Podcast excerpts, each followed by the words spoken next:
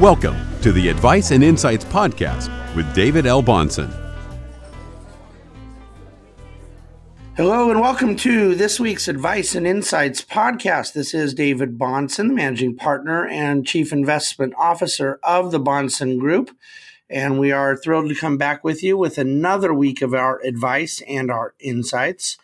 We uh, do have another special guest yet today. On the other end of this line is Kimberly Davis, partner and managing director at the Bahnsen Group. Kimberly, say hello. Hello, David, and hello, group out there. All of these fine listeners. Yes, yes. So, as you know, we, we set up 2018 to be a totally different year for the podcasting efforts of the Bahnsen Group. In addition to our weekly Dividend Cafe podcast, which continues to just sort of be a about a 10 minute weekly summary of our Dividend Cafe commentary brought to you in podcast form.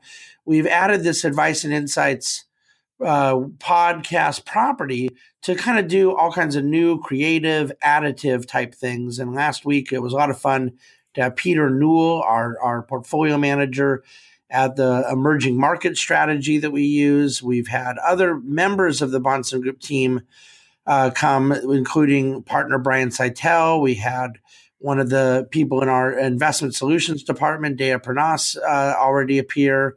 You may recall Peter Van Verhees uh, interviewing me with all the questions that you uh, listeners presented to us. Well, this week I have partner Kimberly Davis on because I'm going to kind of talk to her about a few things, uh, not only in terms of her role at the Bahnsen Group and some of the things that she's working on, but a particular subject that is uh, really at the heart not only of, of what Kimberly cares about passionately and has significant expertise and experience in, but has become a big part of the value proposition at the Bahnsen Group, a big market segment that we want to be able to fill uh, to continue adding value and creating resources um, in, in a particular space that I'm going to talk about in a few minutes. So for now, I got to leave you in suspense. Um, but I'm going to be engaging in that conversation with, with Kimberly. So that's sort of our subject here today. We encourage all of you listening to please subscribe to the Advice and Insights podcast. Review it if you have good things to say. Don't review it if you have bad things to say. And then um, uh, to tell your friends about it. So that's the goal. Okay, Kimberly, why don't you give them a little background how you came about uh, coming to the Bahnsen Group? Well, that was um, it was somewhat of a circuitous route, but um, I was at Morgan Stanley as a, a, financial advisor in the Irvine office. Prior to that, I had, uh, you know, been in the capital markets in in various careers. I was a corporate securities lawyer in New York and an investment banker, and then went on to be a CFO. Um, so went into wealth management at Morgan Stanley and um, found out there was a position open in the Bahnsen Group for which I interviewed and joined the Bahnsen Group. Um, and that was in, I believe, January of 2014. And I was originally hired, and I continue to do so, to be uh, the financial planning uh, at the time I handled financial planning and then I became the financial planning director. So that was how I came into your orbit, which um, I'm very happy and thankful for because uh, it was a banner day for me because from then on it's been, uh, you know, full steam ahead. Well, in terms of that path, um, you you obviously came into the Bahnsen Group originally at Morgan Stanley, as you say, with a lot of experience. You you had already been in the professional world for for quite some time and and had experienced a number of different aspects of career and so forth. Uh, tell me how those different kind of legal backgrounds and whatnot played into your work now as a financial advisor. Well, you know, my background uh, through my career has allowed me to see many different aspects of not only uh, transaction transactional work, but just you know life in general. So as a lawyer, obviously, you know, I was prepared to understand the capital markets because I was a securities lawyer, but also contract law, uh, tax planning. I did a lot of tax law work for a while. So all of that helps me um, with respect to, you know, estate planning, income tax issues. Also, um, I now am a certified divorce financial analyst. So there's a lot of tax issues and estate planning issues and accounting issues uh, that come up in addition to financial analysis when you're trying to figure out the best way to split up assets, either in a mediation or in an actual, you know, if it goes to court. Um, so I can consult on that. So that's one realm of what I do now that's kind of evolved from my personal background, which uh, which also involved um, a rather contentious divorce between two lawyers, myself and my ex husband. So I, I got a lot of practical on the ground uh, experience in that regard.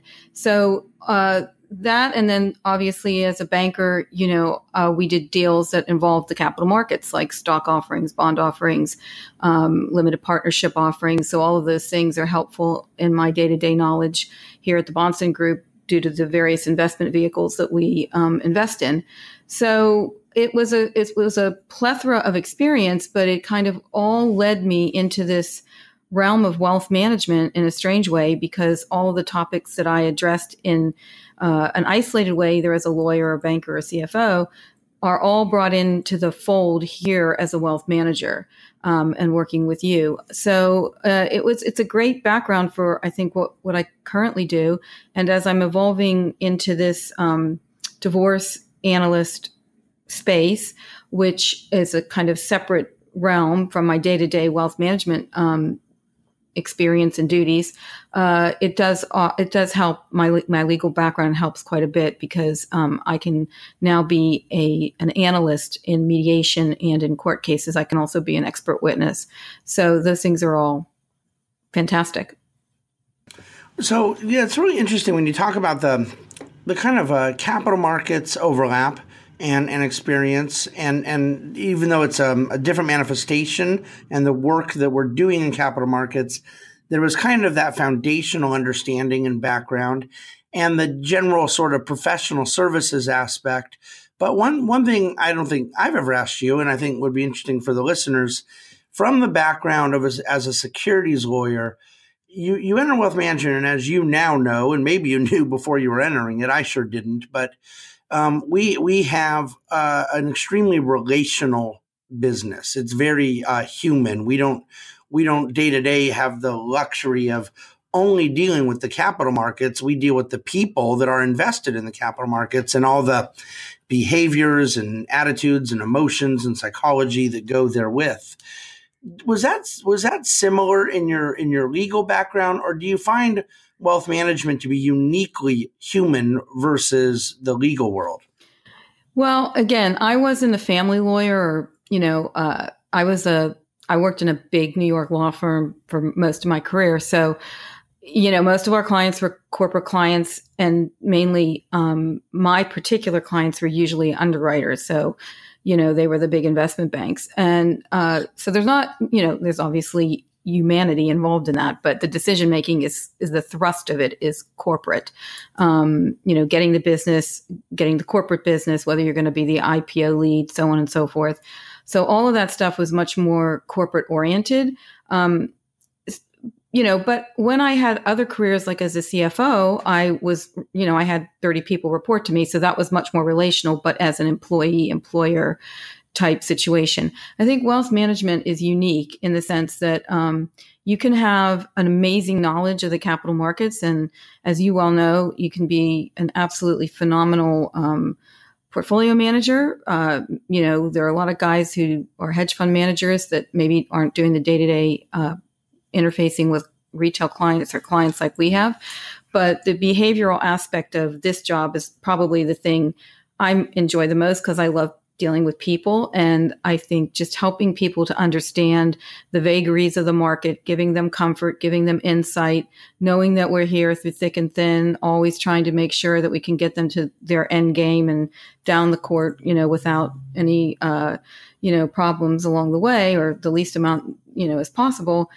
I enjoy that. So when I was originally thinking of what my, you know, what job I really wanted to kind of end my career on, I, I gravitated towards wealth management because I always felt that my people skills were underutilized in my other professions. And that is truly the part of my job that I, I love so much. And my clients I, I, I think I have a really good relationship with most of my clients who uh, usually evolve into my friends, and we, you know, it's it's just been extremely gratifying. And so, in terms of this sort of career evolution, maybe is a better term than reinvention because it kind of, from what you're saying, sort of evolved out of a lot of that background. Um, you had I don't you didn't touch on it much, but I'll I'll kind of include it in my recap. You you have experience in real estate, entrepreneurial endeavors, um, obviously the legal and securities background. You come into wealth management. You meet this quirky guy at Morgan Stanley named David Bahnsen um, there's a team uh, once you join of nine people, and and so that that uh, kind of incubation into wealth management and and all the satisfying things it's proven to be begins. And and so I guess I would kind of ask you, what were your thoughts at the time um, that that we began our migration into the fiduciary and independent world? Well, I was very happy that we made that decision because as a lawyer, obviously we always function as fiduciaries. I mean, that is what lawyers are supposed to do. Um, and so that was always part of my DNA anyway. Um, and I know it was always part of your DNA, which is one of the reasons that I was really intrigued to join your group because, you know, you've always been your own portfolio manager, even when we were back at Morgan Stanley. And implicit in that is, you know, the duty of care that I know you've always you've always uh, used and the standard that you've set. So I think, you know, if we're going to be in this business, we have to operate to the highest standard. We're, you know, dealing with people's money and they've worked long and hard to, to get that. And in this, and what is very, un, what I found very uncomfortable about this when I first joined Morgan Stanley, this profession was it's a very uneven playing field. So people can call themselves wealth managers, financial advisors, whatever nomenclature you want to use. Um, in this profession, even if they're an insurance agent or they know nothing about portfolio management or they are operating to a very low standard of care, which is the suitability um, standard in most wirehouses and uh, other types of non RIA situations. So for me, I felt really, I was really happy that we were going to just take a stand. And from now on, we were going to be contractually obligated to be fiduciaries because that is the standard of care that every person who invests their money deserves. So as a former lawyer and as somebody who likes consistency in what we're talking about here as what is a wealth manager, I think the fiduciary standard um, affords that to clients. And I think it's a real shame that, um, you know, that is not going to be put into law and, you know, it's going to go back to the way it was and same old, same old. Well, and so you know, I, I think on that topic, we we have these debates internally and conversations and so forth. And obviously, I'm a I, I uh, advocated for some time, and, and all of us at the Bahnsen Group agree that you know if you need the the law to tell you to do the right thing, then you may not be yeah. a really good person to, to begin with. And so, uh, and of course, even if there was a law, this idea of it, the fiduciary standard only applying to retirement accounts and not applying to other accounts, and seeing, I don't know. You could argue it just adds to the confusion. But then I look at what you're saying about the nomenclature, the titles, and and as you're saying it, and the fact that you know your background as a lawyer can you imagine if there was this non-lawyer title out there called legal professional or legal advisor, but the person had never gone to law school or never passed the bar or wasn't held to a, uh, any legal standard, but they can sort of hold themselves up as a kind of quasi attorney um, without being one. It would seem to me there would there would be uh, up in arms in the legal profession and and and not just because of the potential competition in the in the business. I don't think very many lawyers would be worried about a, a non lawyer competing to do legal work, but because of the confusion that it would represent to, to clients and to consumers. And and so I think you bring up a great point that there's not only the standard of care and and the kind of culture and atmosphere that we care about. Um, that as investment advisors that are held to a fiduciary standard legally, morally, that that it also it just has to do with clarity, mm-hmm. creating you know less confusion for for those that we engage in the marketplace. Well, so when we have a variety of prospective clients um, who come in here, and you know we get to see what's been going on with their portfolio prior to joining us, it's always interesting to see the variety of um, portfolios that come through the door with them and the perspective. So depending on who they've been being advised by. Um, it could be, you know, someone in the insurance world. It could be somebody at a big bank. It could be somebody who's at a wirehouse. All of those things influence the way in which their portfolios look when they come to the Bahnsen Group.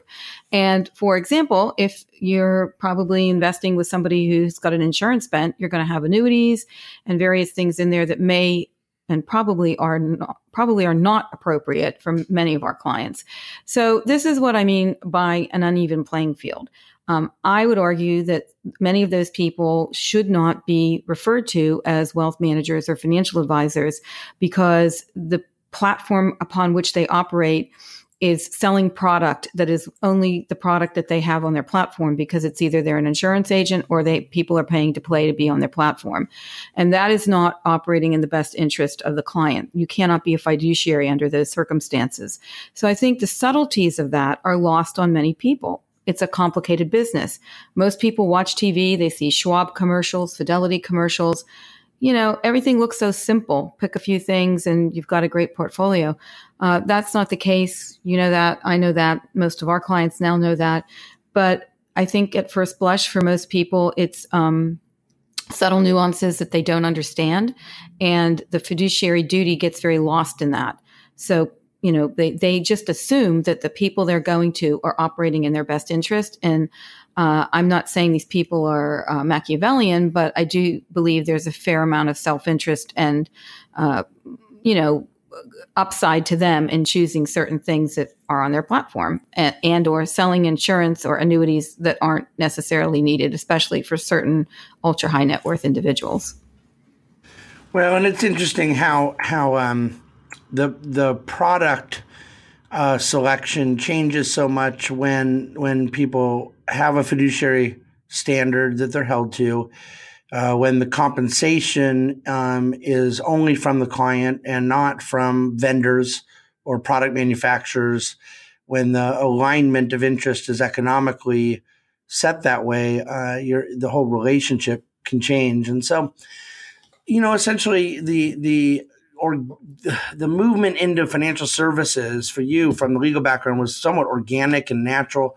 The fiduciary language, the fiduciary thinking was was already there. Um, you join our group, um, and and immediately, of course, you know our our group uh, goes through this transition.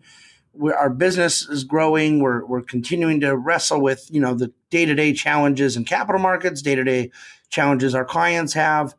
But along the way, you you started to almost sort of introspectively discover a real passion that you had that maybe you didn't know would translate into into our business and, and it's something now that you're cultivating and expanding upon and and so I would I would love for you to just kind of share with the listeners uh, how this concept of fiscal feminist came to be, what it means, and just sort of set that table a little bit. Well, over the past few years, um, you know, I've I've come in contact with a lot of women who have become our clients, my clients through, you know, our group's clients. And they all have, many of them have, you know, various stories to tell. Some became widows suddenly. Um, they had experienced divorces uh, that were complicated and or brutal. Um, they are professional women who are very busy, who might be moms and professional women, so they don't have a lot of time. And one of the things that I noticed again and again was a lot of women do not consider um, knowledge about this field, about the financial area, about their finances to be a priority in their life.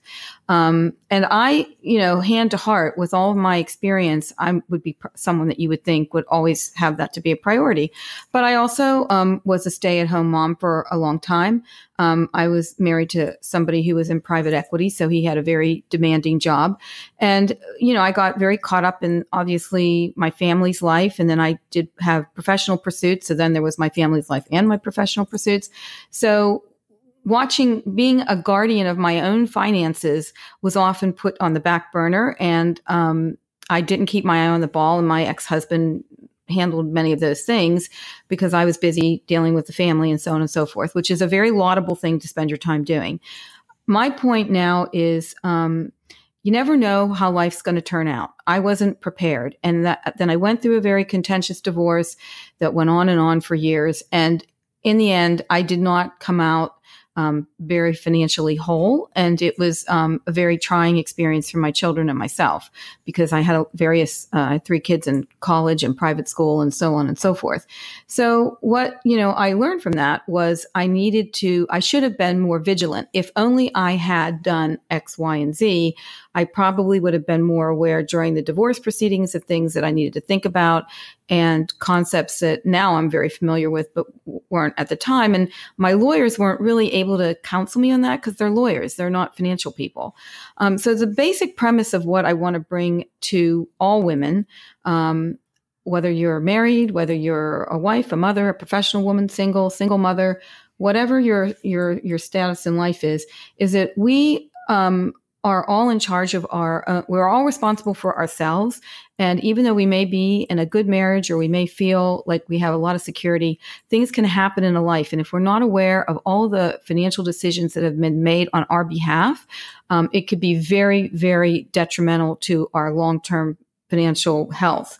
And preventative measures, just like if you go to the doctor um, as a woman to get, you know, a mammogram or all these things that we do to prevent getting sick and leaving our families, you need to make at least being knowledgeable of your finances and getting the whole picture a priority. Because if you don't, the very people that you care about so much, maybe your children, could be negatively influenced by your lack of um, proactive measures. So my goal is to help women understand all the various things um, out that they should be thinking about, checking on, having knowledge about. It doesn't mean that you don't love your husband or you're you know like you're spending your time uh, doing this and you should be doing something else. This is this should be a, to- a top priority. So that's the thrust of uh, what the fiscal feminist is all about. It's about taking responsibility as you as a woman for your finances or at least being knowledgeable of what other people are deciding on your behalf so, so I am going to probably ca- catch you off guard a little with some questions because we didn't prep, we didn't practice, and we did it on purpose. We want this sort of organic conversation. This stuff is so valuable, Kimberly. You know, I believe that. I know you believe it. I want our listeners to understand how serious we are uh, about the importance of this topic. But one of the things I find really interesting is that you've done other interviews that that I've heard. You and I, of course, have, have talked about all this for for countless hours, and a lot of the the the um, catalyst and and a lot of the context center around bad things happening in someone's life where they expose someone to being unprepared and so they're and probably most commonly it's either a death or a divorce i'm sure we could think of other instances as well. And so there's sort of this kind of crisis management that that is uh, often present when we're talking about the fiscal feminist and the notion of responsibility and pre- prepar- preparedness, rather for for women that whether they're professional women or, or not. Let me let me ask you this though, changing gears from the death and divorce categories of things what do you see just for a, a woman who maybe is not facing imminently, anyways, some of those kind of um, catastrophic events, but rather is just in their day to day mode, not really engaged with the finances. Uh, things seem to be going well. They're happily married. Kids are fine, whether they're little kids or maybe getting ready to be grown kids and future empty nester, you know, what have you. I'm just more wondering where does the fiscal fe- what does the fiscal feminist have to say to someone when things are normal when they're not in the the death and divorce category of things? Does that make sense? Yeah and actually the point is is that i want to talk to all these people before they're in the death and divorce scenario you know like when everything is fine.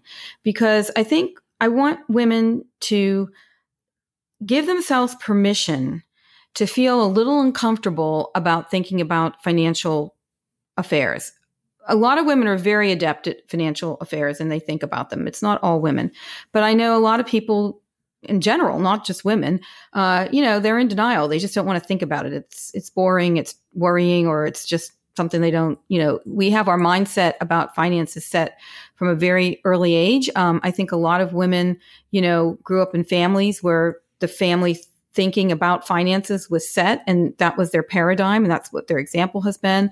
And so they kind of follow suit. So I want to empower women and I want to give them permission to start taking responsibility for themselves, even when they're in a perfectly happy, uh, sunshine and lollipop situation, which I think the best time to take care and make preventative act, take preventative action is when you are in a copacetic point in your life.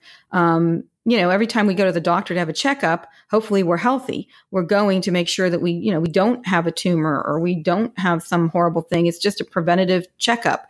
And that's all this really is, is if, if you are in a, you know, I've had a couple of professional women come in who, um, are in a good situation. They've made a lot of money. They don't have any children. Maybe they haven't been married. So they are solvent, um, and then some by a lot. But they haven't spent any time really thinking about their money. Uh, it's been sitting in cash, or it's in 15 different accounts, or they haven't really thought about a strategy. And, and maybe they're pushing 60 and now they're finally thinking about it.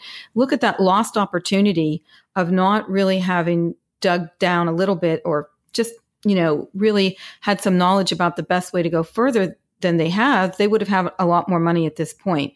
But to your point of, you know, maybe someone who's in a very happy marriage and busy with the children and so on and so forth, I don't want to be a disruptor of that. You know, um, I firmly believe that having a family is, well, for me, having my children was the best thing I ever did in my life.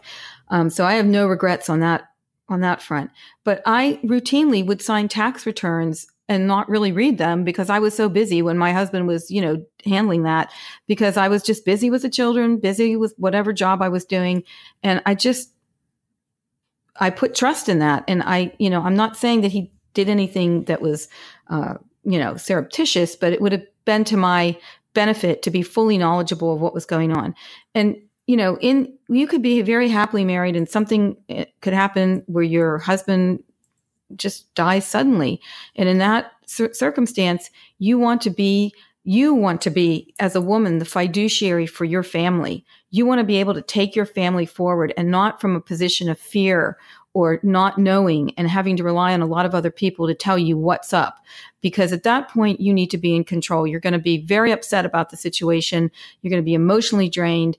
And yeah, you might not want to be thinking about that, those particular issues at the time, but in a short time frame you will and it would be way better for you and your family as their new fiduciary to be knowledgeable so you know life is a very complex thing it's not linear and it doesn't mean that you love your husband less or you're less of a woman in any way by stepping up to take ownership of something that could affect the long-term uh, quality and security of your life and your children's?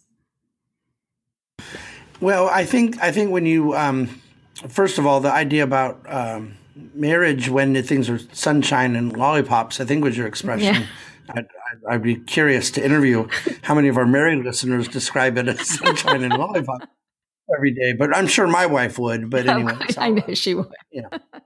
Well, you know, it, it, seems to me that you you make a really important point. There's um, a lot of needs for a prepared woman financially. We talk about this concept of fiscal feminist when those catastrophes come. But what you want to do is is be sort of um, preventative, create kind of um, uh, best practices and behaviors and resources that will enable people to not get to the point where all of a sudden there's a death or divorce and, and they're finding themselves needing to to catch up financially. And so it's not just remedying when things have gone astray financially, but it's also helping to kind of prevent that from happening to begin with. And one example, uh, not that, to interrupt you, but one example I think that um, I spoke to Christy Lewis about um, when I interviewed her, and she's an estate attorney uh, here in Orange County who's um, has great practice and she's a very competent uh, lawyer. We spoke about cohabitation agreements, and that's a very interesting thing because, uh, you know, generally when you start into a relationship, many people can be young or they could be someone who's been recently divorced or a widow.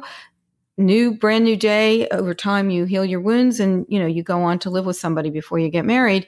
Um, and at that point while things are good that would be a perfect time to have a cohabitation agreement. Certainly for somebody who's divorced with assets or a widow with assets um, they may move in with somebody and the law you know may not be black and white in this area but it can go down a strange path. So you I would suggest at that point, while everything is good, you have written up a cohabitation agreement, which, if you eventually get married, can morph into a prenup. So then you don't really have to have a full blown prenup meeting at that point um, to kind of, you know, lessen the romantic aspect of getting engaged. Um, but that's something you did proactively while everybody was happy, had a clear head, nobody had a beef with each other, and you just, you know, you got the uh, agreement done and it's done and dusted. It's sitting there, put in a drawer, and that's the end of it unless you need it.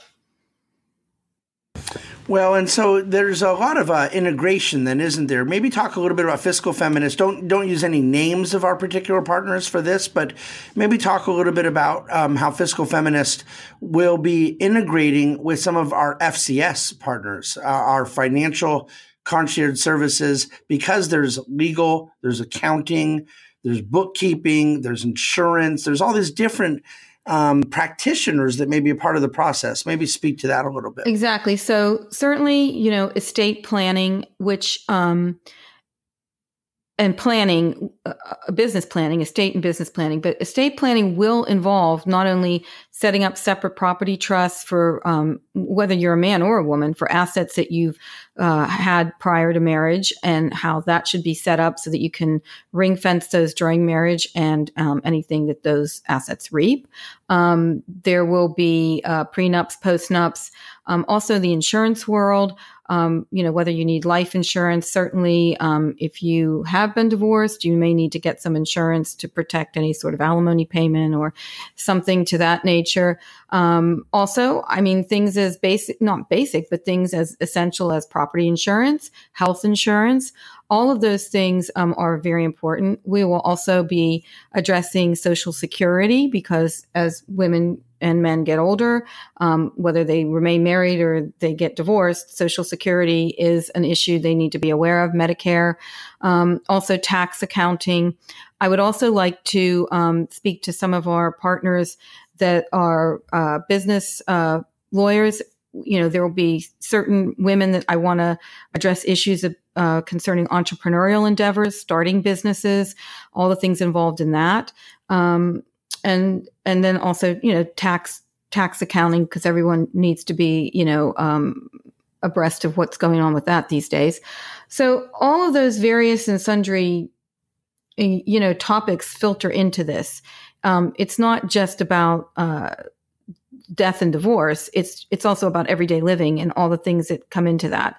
But I, I do want to uh, focus too on things like uh, women who are professional women decide they want to take some time off to have a, a child or get married. Things you need to think about before you get married. If you're going to take some time off uh, to have a child what should you think about you know you're going to stop contributing to your 401k what are the ramifications of that? Things to consider because you'll no longer be doing that. What are other things you should be thinking about? Uh, what's the cash flow analysis on the effects of that? And so on and so forth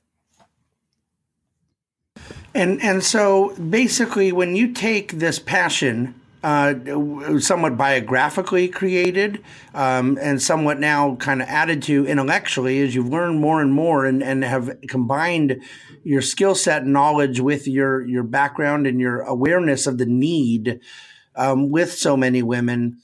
Uh, and then integrate that into the profession of wealth management, integrate into the process at the Bahnsen Group.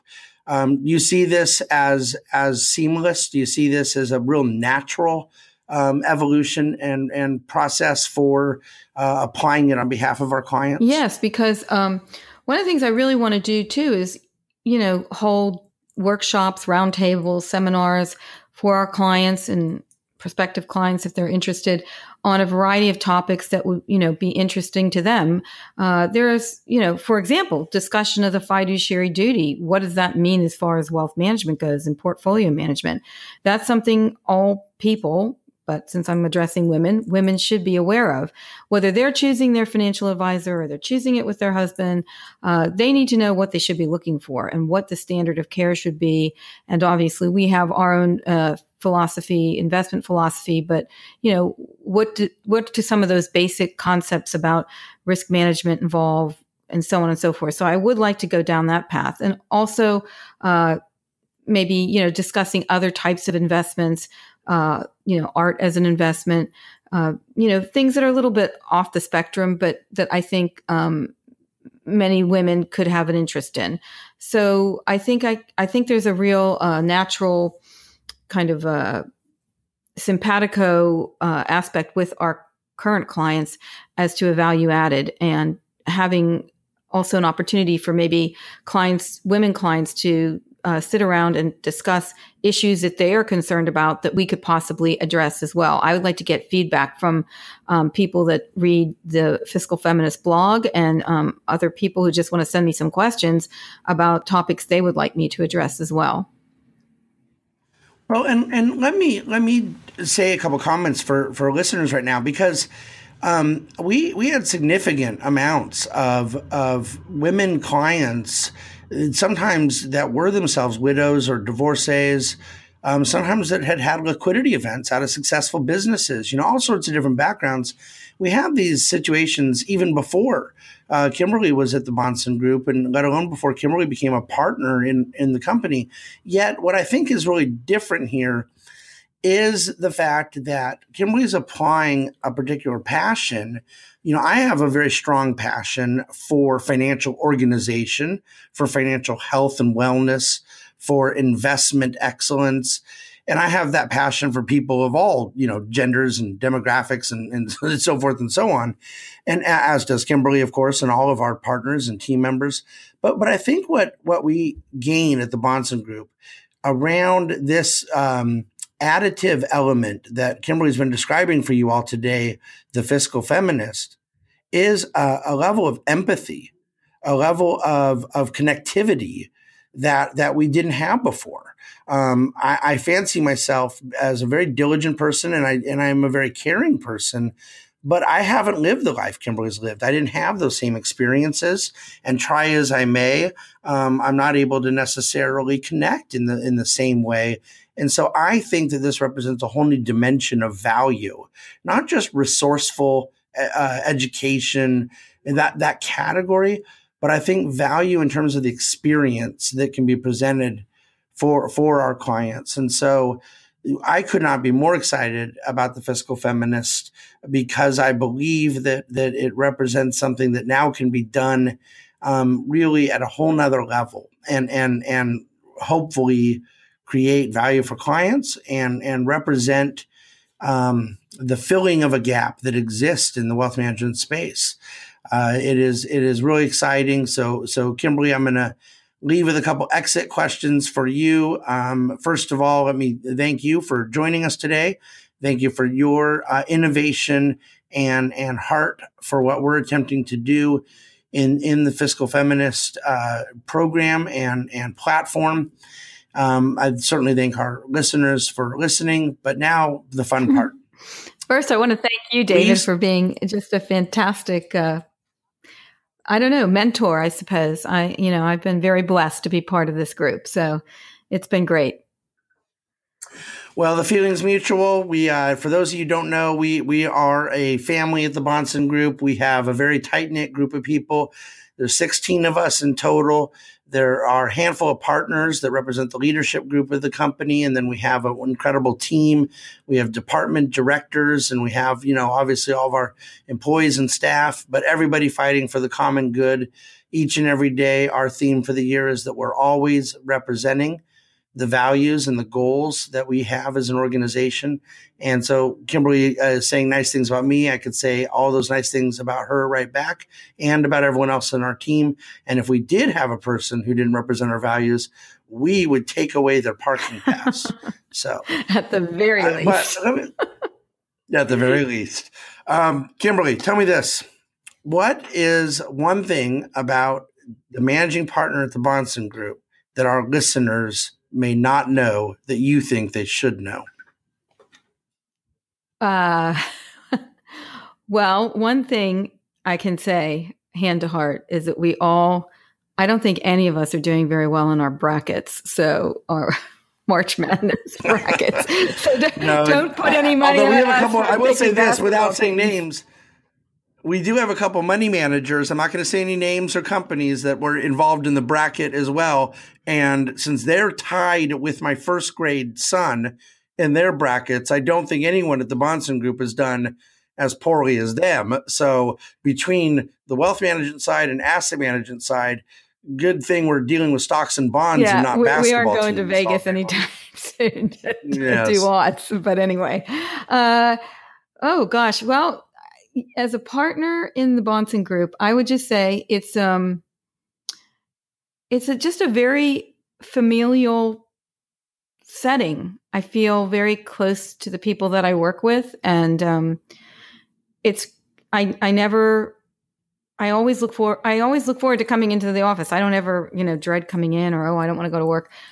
I like coming into the office. We are a really good team. Each of us has a really particular uh, point of view, and it all kind of comes together very nicely. And um, it truly, I, I know this sounds kind of, you know, like I'm, I don't know, just oversaying it, but it is truly a pleasure to come to work every day. It's great. Well, I will echo that sentiment. Um, both Kimberly and I are very blessed, very privileged to work for our clients, to work in capital markets, the greatest business in the world. And we're blessed where we do it, who we do it for. So rather than continue with this sappy, sentimental exit, we'll, we'll wrap things up. Thank you to the fiscal feminist, Kimberly Davis. Thank you. Thank you to all of you listening. And we'll look forward to another issue of Advice and Insights. Spread the word. Thank you, David. Thank you for listening to our Advice and Insights podcast with David L. Bahnsen. The Bahnsen Group is registered with Hightower Securities LLC, member FINRA and SIPC, and with Hightower Advisors LLC, a registered investment advisor with the SEC. Securities are offered through Hightower Securities LLC. Advisory services are offered through Hightower Advisors LLC. This is not an offer to buy or sell securities. No investment process is free of risk, and there's no guarantee that the investment process or the investment opportunities referenced herein will be profitable. Past performance is not indicative of current or future performance and is not a guarantee. The investment opportunities referenced herein may not be suitable for all investors. All data and information referenced herein are from sources believed to be reliable. Any opinions, news, research, analyses, prices, or other information contained in this research is provided as general market commentary. It does not constitute investment advice. The team in Hightower shall not be in any way liable for claims and make no express or implied representations or warranties as the accuracy or completeness of the data and other information, or for statements or errors contained in or omissions from the obtained data and information referenced herein. The data and information are provided as of the date referenced. Such data and information are subject to change without notice. This document was created for informational purposes only. The opinions expressed are solely those of the team and do not represent those of Hightower Advisors LLC or any of its affiliates.